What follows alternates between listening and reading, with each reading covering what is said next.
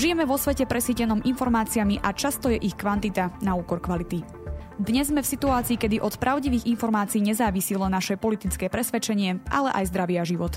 V dnešnom dieli sa budem rozprávať s Chief Data and Innovation Officerom Danielom Minárikom o zodpovedných inováciách a etike v digitálnych technológiách. Ešte predtým si ale vypočujte krátky prehľad správ. O streľbe v texaskej škole začala americká krajná pravica okamžite šíriť dezinformácie. Ako strelkyňu falošne obvinujú transexuálnu ženu. Šírenie dezinformácií prívržencami krajnej pravice je v súlade s ich odmietaním regulácie zbraní v USA a hľadaním iných príčin tragédie. Bývalý americký prezident Donald Trump kritizuje sociálnu sieť Twitter. Na svojej platforme Truth Social napísal, že sa na Twitter nevráti. Čína školy Tajvančanov na šírenie dezinformácií. Ich počet narastá. Kolumbia sa obáva ovplyvňovania svojich prezidentských volieb prostredníctvom ruských dezinformácií. Jeden z agentov, ktorý ovplyvňoval voľby v USA v roku 2016, pôsobí v Kolumbii ako vojenský ataše ruského veľvyslanectva. Massachusettská spoločnosť tvrdí, že by mohla pomôcť predísť tragédiám, aké sa stali v Buffale a v Uvalde v štáte Texas.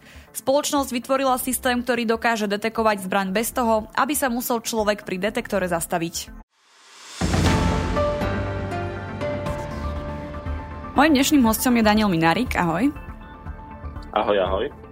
Na úvod mám otázku, ktorá by mohla našim poslucháčom pomôcť lepšie pochopiť, koho počúvajú. V čom spočíva tvoja úloha v Tatrabanke?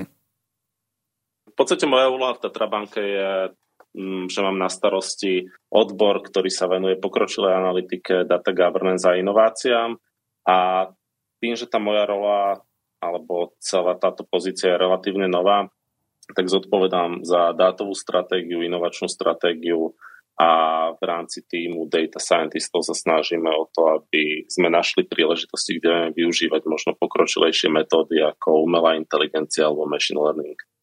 Hovoril si o pojmoch ako data governance, pokročilá analytika či inovácie. Čo si pod tým môže bežný človek predstaviť a aké je medzi týmito konceptmi spojenie? V prvom rade ono častokrát z takého toho pohľadu organizačného zaradenia nie je to štandardom, aby boli všetky tieto tri časti pokope, ale z pohľadu takého strategického to dáva celkom zmysel. V podstate, keď vznikla moja pozícia v nejakom roku 2018, tak som začínal primárne s fokusom na data governance a regulácie a postupom času sme zistili, že na to, aby sme vedeli robiť dobrú pokročilú analytiku alebo vôbec nejakú analytiku, tak potrebujeme mať tie kvalitné dáta, potrebujeme mať tie dobré dáta, čiže bolo to takou evolúciou, že k tomu data governance sa pridalo aj tým data scientistov alebo pokročilej analytiky.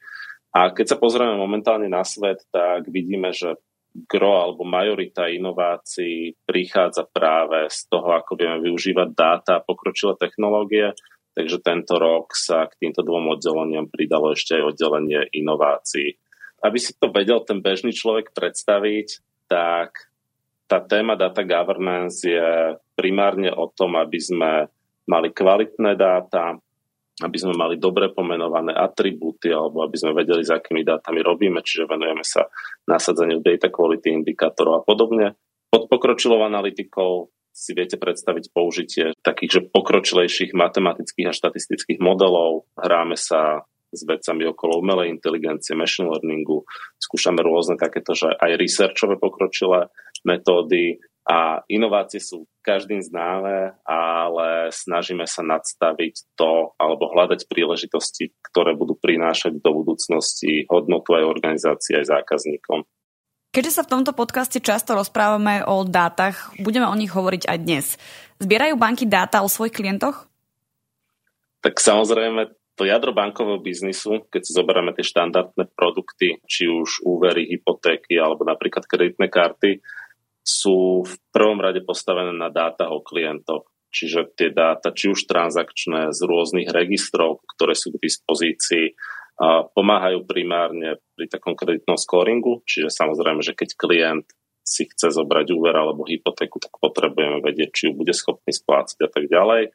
A je dokonca aj množstvo regulácií v tejto oblasti, ktoré nám aj prikazujú to, aby sme mali tých zákazníkov overených na základe nejakých dát. Potom z takých tých novších pohľadov alebo novších, už to je tu niekoľko rokov, ale z takého pohľadu zákazníckej skúsenosti sa samozrejme snažíme ponúkať tie správne produkty v správny čas, takže snažíme sa pracovať aj s ďalšími zdrojmi, či už sú to spätné väzby od zákazníkov, kvalitatívne či kvantitatívne prieskumy a dokonca užívame častokrát napríklad aj otázky, ktoré sa klienti pýtajú nášho chatbota Adama. Čiže áno, so zákazníckými dátami pracujeme a v podstate je to, tak ako som povedal na začiatku, že core business všetkých finančných a bankových inštitúcií poznať svojich zákazníkov. Zber a následná analýza dát je na prvé počutie pomerne neutrálny proces. Prečo potom hovoríme o niečom ako dátová etika? Inak povedané, čo vlastne tento pojem znamená? Tá neutralita môže to tak na prvé počutie vyzerať, ale mm, nie je to tak. Keby som to mal veľmi zjednodušene povedať, tak každá technológia alebo software má svojho tvorcu. Či už je to vývojár alebo niekto, kto nadstavuje ten proces. Každý tento jednotlivec alebo tým vnáša taký, že nazvem to, že vlastný svetonázor do celého toho softwaru alebo procesu. A momentálne sme obklopení obrovským množstvom dát z rôznych zdrojov, čiže už to rozhodovanie čo si myslíme, že je potrebné zbierať a čo už naopak nie, tak tým pádom už nášame do toho procesu určitú mieru zaujatosti. Čiže keď sa rozhodnem, že budem zbierať len určitý set atribútov a tieto si nemyslím, že sú dôležité, tak už pri tom samotnom zbere už nie som neutrálny. A keď som spomínal to použitie umelej inteligencie alebo nejakých pokročilých algoritmov, tak a samotné to použitie AI je len také dobré, aké dobré sú dáta, z ktorých sa táto umelá inteligencia učí. Čiže ten proces potom naberá ďalšie magnitúdy toho, ako môže byť skreslený a ako môže byť analyzovaný.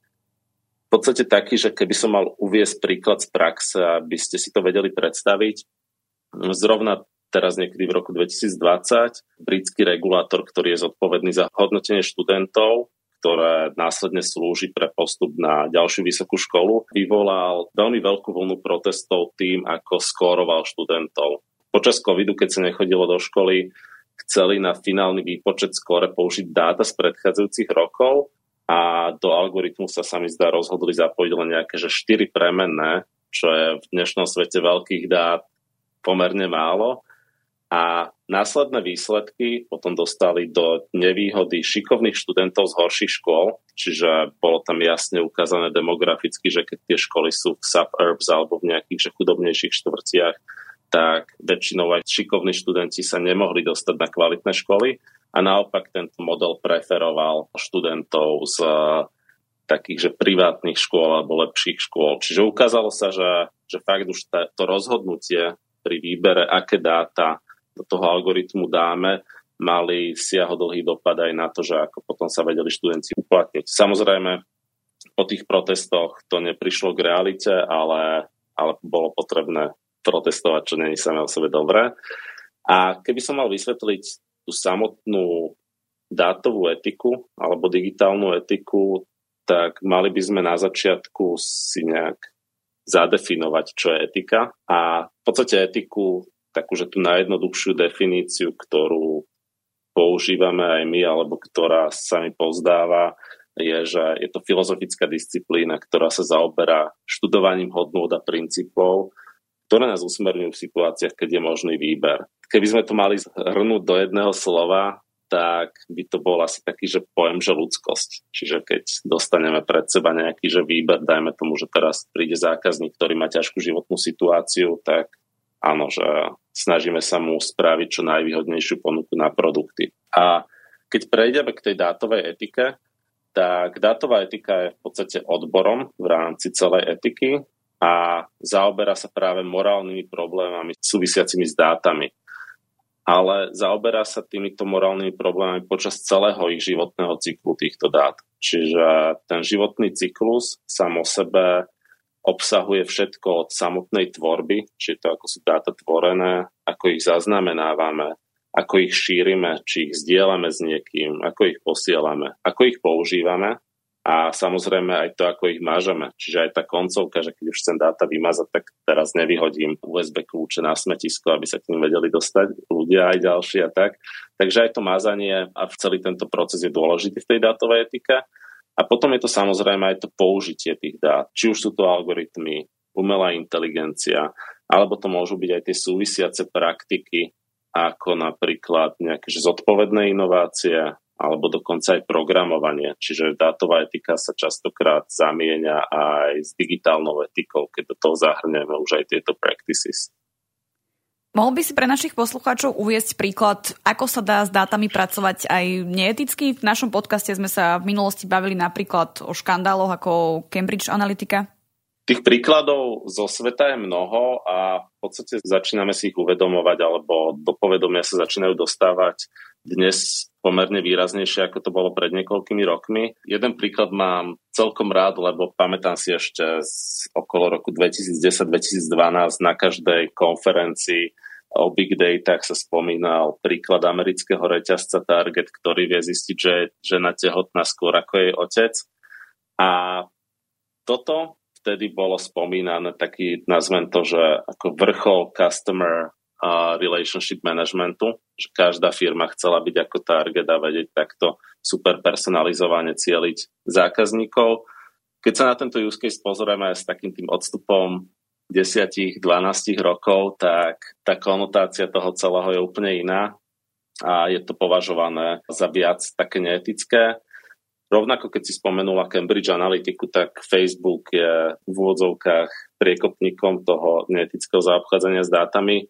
A zaujímavé je, že už v roku 2012 robil Facebook takúže psychologickú štúdiu na asi 700 tisíc austrálčanoch, kedy rôznym skupinám podsúval newsfeed jedným pozitívny, druhým negatívnym a sledovali, že či tí, ktorí dostávajú negatívne správy, budú mať aj svoje statusy negatívne, čiže bez toho, aby o tom tí používateľia vedeli, nejak ovplyvňovali také, že, že mental health alebo to psychické zdravie. V roku 2017 rovnako Facebook spravil niečo podobné s prevenciou samovrážd, že veľa mladých ľudí začalo streamovať cez Facebook samovraždy, tak sa rozhodli vytvoriť algoritmus, aby identifikoval ľudí, ktorí sú v risku toho, že spáchajú samovraždu Samozrejme opäť bez toho, aby zákazníci alebo používateľi o tom vedeli. A dokonca to vyvrcholilo aj až tým, že bolo vyslaných zo pár hliadok alebo výjazdov k takým, že, že false positives, čiže, čiže takým, čo boli označení, že spáchajú, ale nebolo to správne. A takéto neetické využitie dát sa už dokonca používa aj v športe. Mm, bolo sa mi zdá, že pred dvoma rokmi alebo pred rokom jeden americký baseballový tým na základe toho, že spracoval veľké množstvo kamerových záznamov zo zápasov, vedeli určiť tie ručné signály, čo si dávajú tie týmy protivníkov a na základe toho vedeli upraviť stratégiu. Takže tých príkladov nájdeme určite množstvo a budeme sa s nimi stretávať čoraz častejšie. Ako k tejto problematike pristupujú spoločnosti v zahraničí? Odzrkadľuje to, čo sa v tejto oblasti deje na Slovensku, nejaké globálne trendy? Takým najlepším príkladom zo zahraničia si myslím, že je momentálne spoločnosť Apple, ktorá už od roku 2020 celkom vo veľkom pre svoju marketingovú komunikáciu využíva práve témy, ktoré súvisia so zberom dát, dátovou etikou, s odpovednými inováciami. A Možno ste zachytili tí, čo používate po zariadenia, že zaviedli to, že zákazník musí potvrdiť, že chce, aby vám aplikácia, ktorú si stiahne, zbierala dáta. Čiže spravili opt-in, to nazvem na to sledovanie. Čiže v niektorých prípadoch to býva tak, že keď nechcete byť sledovaní, tak to musíte niekde nastavenie aj vypnúť, ale Apple celý tento proces obrátil, že zákazník musí dať zvolenie, aby bol sledovaný. Čiže ten default je, že nesledujeme a podľa tých prvých čísel po tom novom update tak sa ukázalo, že len 25% používateľov chce byť sledovaných a dokonca v tých rozvinutejších krajinách to bolo len niečo okolo 10%. Takže celkom zaujímavé čísla. Facebooku, o ktorom sme hovorili, to spravilo relatívne vrázky na tvári a im to ovplyvnilo celkom ten biznis podobe reklám a cieľených reklám, z ktorého Facebook má značnú, značnú časť revenues. A v podstate vidíme aj momentálne, že tie reakcie zákazníkov a používateľov na rôzne uniky dát tak začínajú presahovať až do toho, že, že áno, môžu zmeniť aplikáciu. Napríklad možno ste zachytili keď WhatsApp zmenil svoj terms and condition, že tam bolo nejaké povolenie, že vedia zbierať tie dáta zo správ, čiže množstvo, vtedy odišlo množstvo miliónov zákazníkov alebo používateľov ku konkurenčným riešeniam, ako napríklad Signál a tak ďalej. Takže tak. Čo sa týka toho Slovenska, v posledných mesiacoch rezonujú vo Slovensku také tie nelichotivé štatistiky ohľadom náchylnosti veriť rôznym dezinformáciám, konšpiráciám čo nepomáha príliš tomu vytváraniu povedomia o takých, že viac abstraktných témach ako dátová alebo digitálna etika. A ten bežný občan si, myslím, nevie ani zďaleka predstaviť, čo všetko sa s dátami dá robiť. A podľa mňa to bude trvať ešte nejaký ten piatok, aby sa to dostalo do takého všeobecného povedomia, ale minimálne v mojom okolí už registrujem ľudí, ktorí presne sa snažia viac strážiť svoje súkromie, nepotvrdia hneď všetko, čo vidia, aby sa dostali do aplikácie. Čiže vidíme, že ten zodpovednejší prístup začína sa prejavovať aj u nás. Po všeobecnosti sa o dátach hovorí ako o rope 21. storočia. Nielen dáta, ale aj rôzne technológie majú regulácie, ktoré nastavujú istý rámec práce s nimi. Ktoré najdôležitejšie regulácie v tejto oblasti by si spomenul? Považuješ ich za dobrý alebo zlý krok?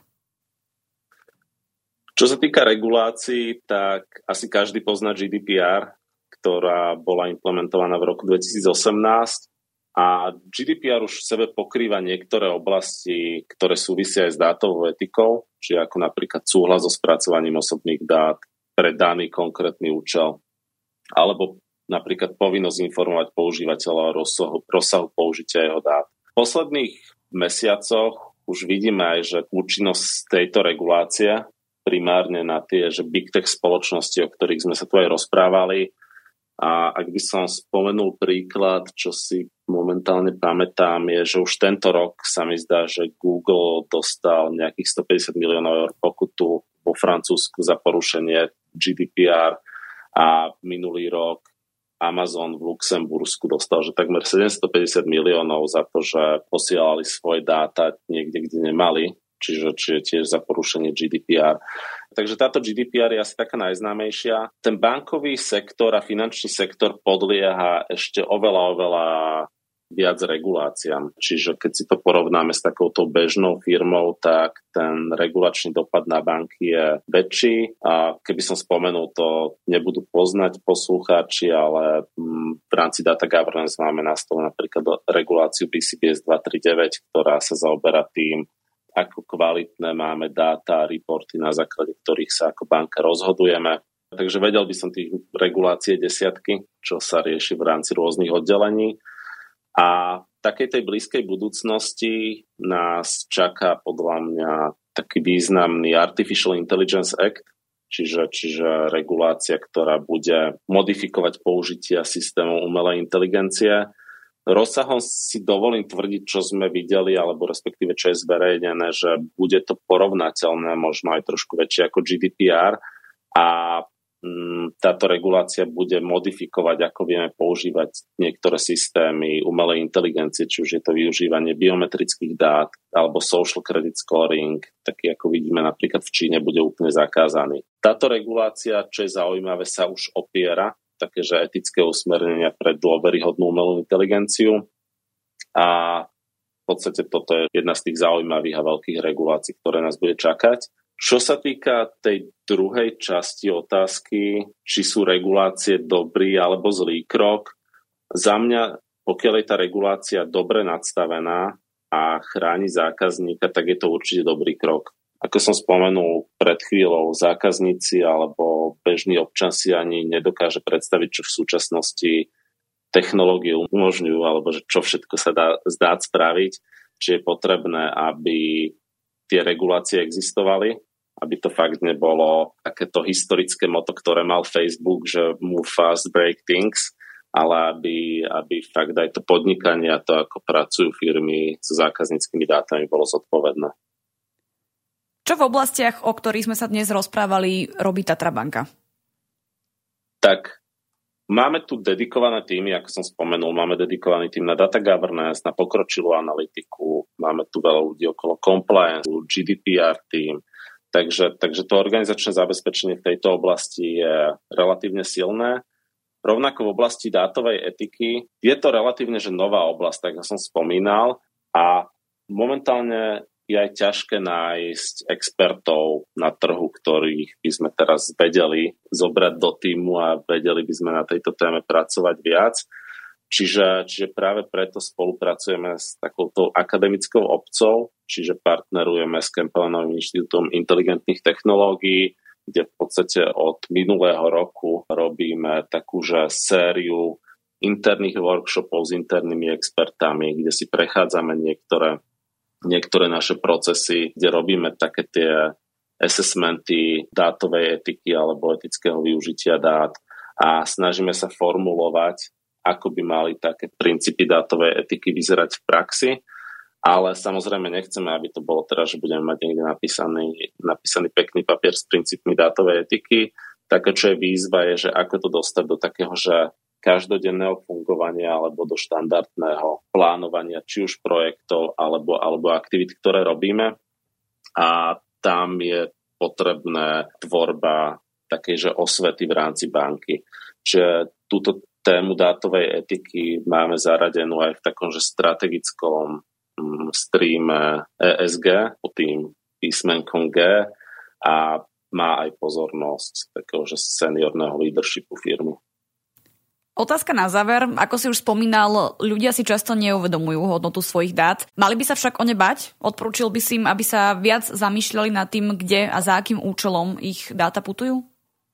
Na to neexistuje jednoduchá odpoveď, ale určite by sa mali ľudia zamýšľať nad tým, aké aplikácie si stiahujú, čo sú tie konsenty, ktoré potvrdzujú, lebo áno, priznám sa, že ani ja nečítam všetky x stránkové terms and conditions predtým, ako niečo odkliknem. Ale keďže, keďže viem, že in general, že ako, ako prebieha, tak viem, že nestiahnem teraz nejaké aplikácie z rizikových krajín možno, alebo že teraz nevyplním niekde na web svoje rodné číslo a prihlasovacie údaje.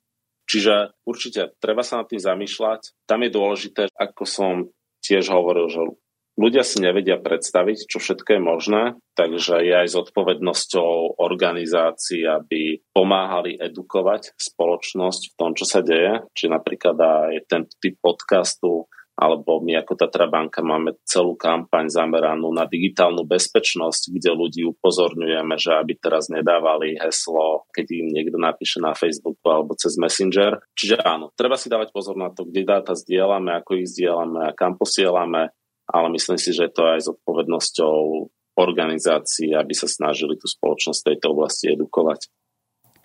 Hovorí Chief Data and Innovation Officer Daniel Minárik. Ďakujem za rozhovor. Ďakujem aj ja.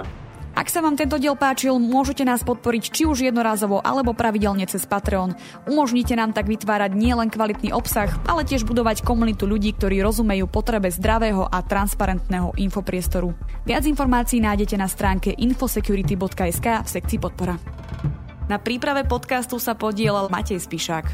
Táto epizóda vznikla s podporou nadácie Tatra Banky. Verím, že si nás pustíte aj na budúce.